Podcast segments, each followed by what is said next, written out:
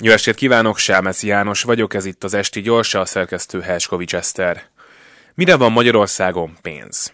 Pénz ugye híresen nincsen oktatásra, egészségügyre vagy a hajléktalanság felszámolására, szóval olyasmikne, hogy sokáig egészségben, jólétben vagy legalább méltó körülmények között tudjunk élni.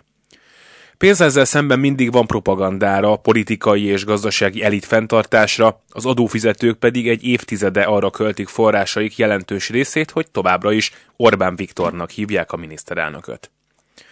Nem állítom, hogy a Fidesz nevű gazdasági és politikai vállalkozás haszonélvezőinek nincs egyéb céljuk az országgal annak irányításán kívül, de az bizonyos, hogy rohadt sok pénzt költünk el kizárólag erre. Lásd úgynevezett nemzeti konzultáció, lásd Mészáros Lőrinc, B. Gyula, stb. van erre egy egész minisztérium.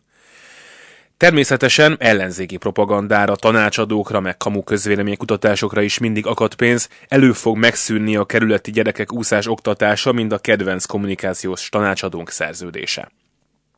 A külföldi alapítványi pénzekből is mintha több jutna a tucatnyi érdeklődőt vonzó, az érintettek részvétele nélkül zajló konferenciákra, mint mondjuk ennivalóra a szegényeknek, de legyünk persze korrektek, néha jut pénz hasznos dolgokra is.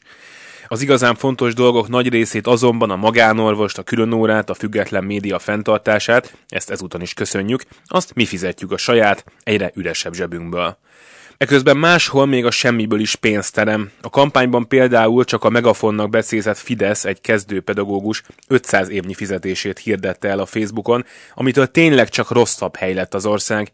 De a kétharmados vereségek halmozásába jeleskedő ellenzék életben tartására, nem, nem győzelmére, abban őszintén egyetlen amerikai úgynevezett mikroadományozó sem hihetett. Na szóval erre is érkezett valahonnan majdnem két milliárd forintnyi dollár, ami egyrészt rendkívül kellemetlen, másrészt ezt a pénzt pénzt is lehetett volna értelmesebb dolgokra költeni, kedves mikroadományozók.